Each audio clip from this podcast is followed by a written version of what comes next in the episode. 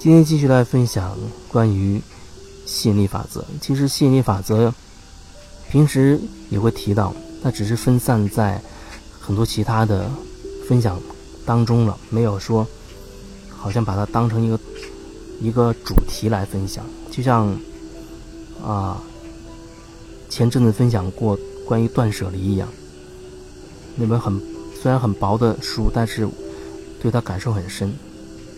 然后。就特别的每天读一段原文，再分享一点感受，用这种方式分享了，好像二十几次，二十几次关于断舍离，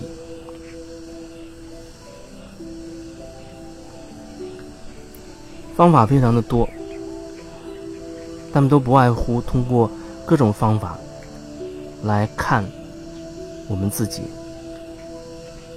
方法毕竟是方法。那最本质的还是要看清我们自己，做回我们自己。你能够勇敢的去面对真实的自己，特别是那些我们觉得自己不好的那一部分、黑暗的那一部分，那里面蕴含着我们最大的力量。所以，这才是我们的重点。那些好的，我们很愿意跟别人去分享的，他不太会挂碍到我们。真正能够阻碍我们的，就是我们认为自己，比如自责、沮丧啊、自卑啊，或者认为自己犯了错、犯下了罪过等等的，认为自己是阴暗的、黑暗的等等。我们把自己框死，我们把自己定义成那个样子的自己，就对，就是说对自己的一部分是非常的抗拒。可是不管你再怎么抗拒，它仍然是你的一部分。是你不可分割的一部分，你只是通过抗拒的方式，一直都携带着它。那你要什么时候才跟自己和解呢？你只有真正跟自己和解的时候，你才会跟这个世界和解。因为这个世界，整个世界的意义都是你自己赋予的，难道不是吗？所以，每个人对这个世界都有自己的意义，都有自己的看法。那就是因为每个人对这个世界赋予了自己的意义。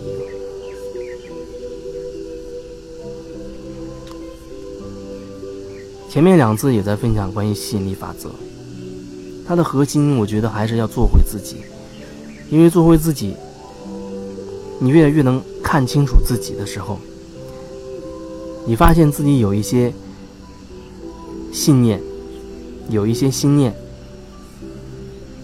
对你来讲是一些有问题的。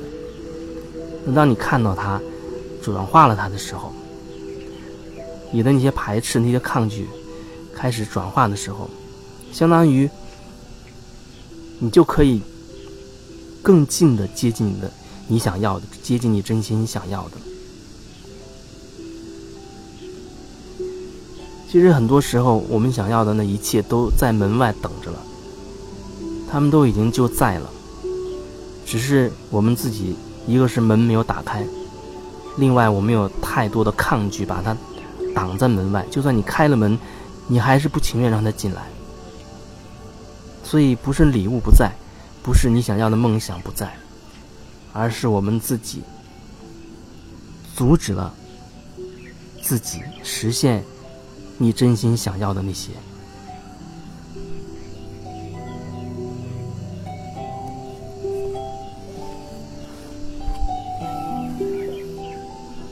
吸引力法则，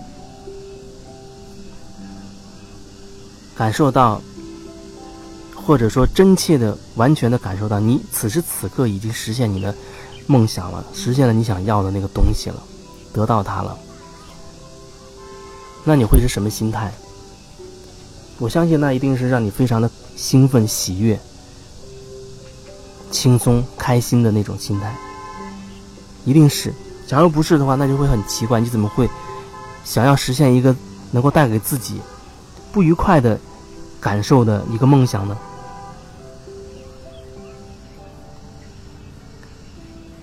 那有的时候我们好像真的没有好好梳理过自己到底想要什么。所以上一次分享才说，也许你需要一周时间，甚至更久，给自己每天给自己固定的时间，静下心来，静下心来，只是和自己待在一起，感受一下自己到底想要什么，感受到什么都可以把它写在纸上。然后随着你越写越多，你可能就慢慢的可以整理清晰。哦，有一些原来只是头脑层面的。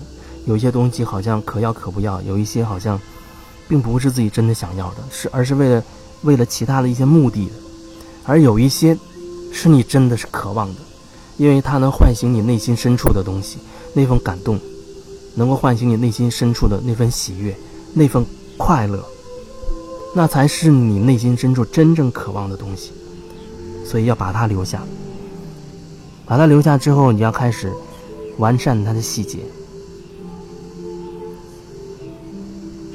就是说，你的梦想已经实现了，那么它的细节是什么？尽你所能的，所有的感受都调动起来去描述它，描述它。一边描述一边和这种感受在一起，带你最兴奋的、最喜悦的感觉在一起。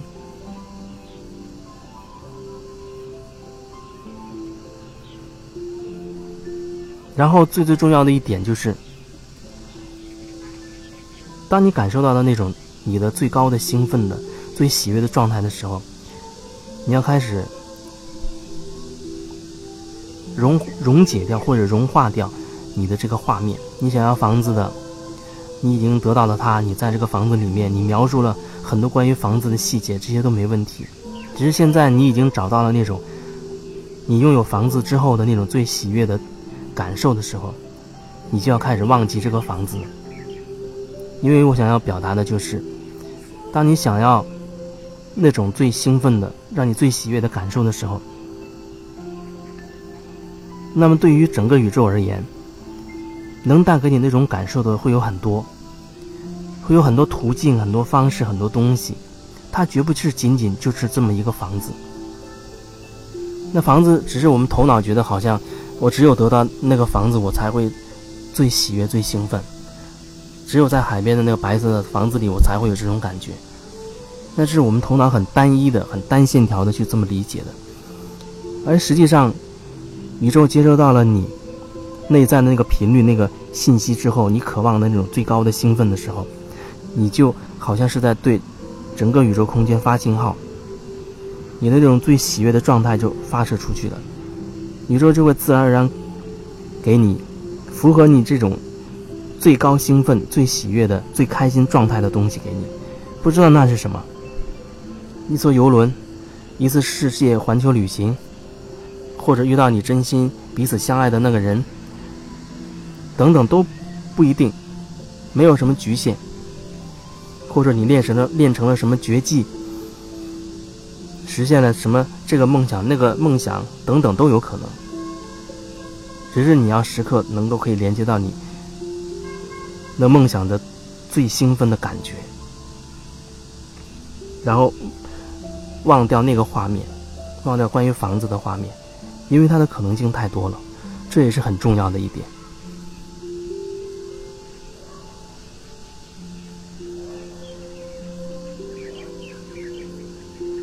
我觉得整个这个过程可能是，一个是首先你要真的知道自己想要的是什么。也许这会是一个相对会比较难的一点，并不是每个人他真的都能够很深入到自己内心深处去感受自己真心想要的是什么的。往往他会停在可能比较浅的一层，就像他要十套房子，然哦，他就满足了，可是他没有办法更深入看他为什么要十套房子。有人说他要一个亿就满足了。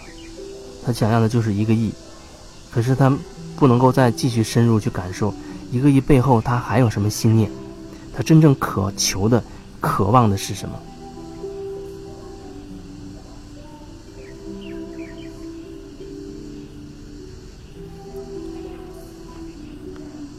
所以我说，在这一周甚至更久的时间，我们静下心来，每天花一两个小时，专门去整理自己心里面到底想要什么。这个整理的过程，也是不断的去甄别哪些是符合我们内心感受的，哪些不是。我们一点一点去筛选它，慢慢的就会剩下越来越少的东西，那是我们真心所渴望的东西，然后再开始具体、具体的去描述它。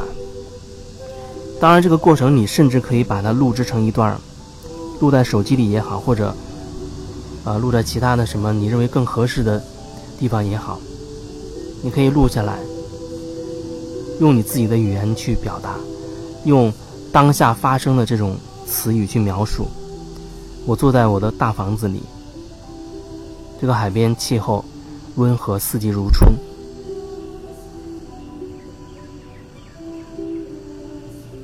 然后它的客厅有多大？有几间卧室，每一间都是窗纱都是纯白色的，床也是纯白色的。还有一间是专门用来喝茶聊天的地方，等等，你可以很细节的去描述它。然后说给自己听，把它录下来。每天晚上睡觉的时候就听着它睡。这是一个过程。强调的是，只是一个过程。然后你要理解到，整个吸引力法则在运作的过程当中，理解到，一个是你真的和你的梦想已经完全实现了你的感受；第二个是你要忘掉。那个情境，你渴望车的，通过这个车的描述，你已经连接到你内心最亢奋的、最喜悦的状态。之后要慢慢的融化掉这个关于车的画面，只是和那种最兴奋的感受多连接、多在一起。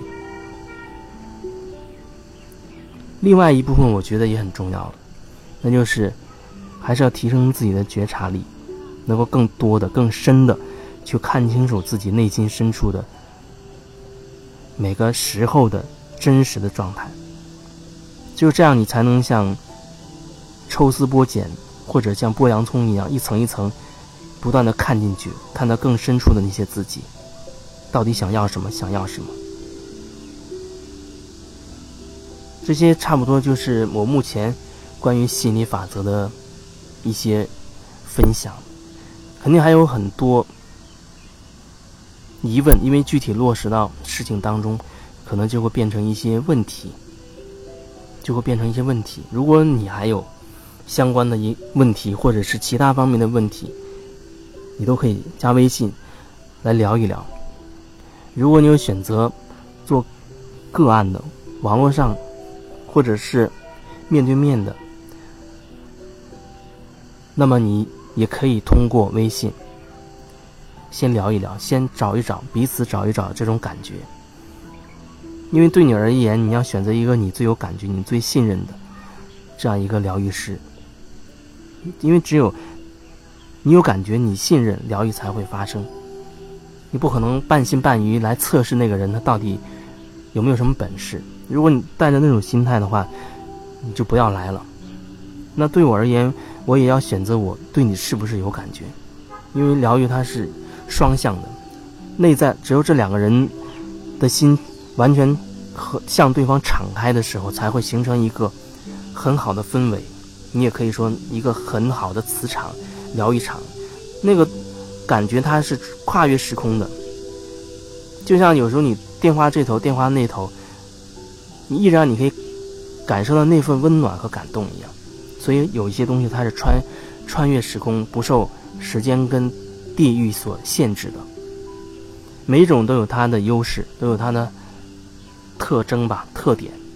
所以你可以自己去选择，当面也好，或者网络的方式也好。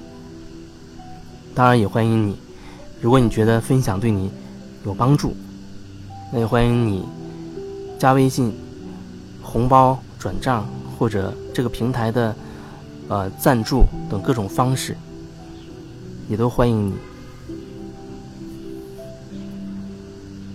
关于吸引力法则，一共分享了三次。那其实，在其他的分享当中，可能还会提到，还会提到，因为它本身就是无处不在的这样一个宇宙的法则。所以，关于吸引力法则的这个主题吧，就暂时先说这么多吧。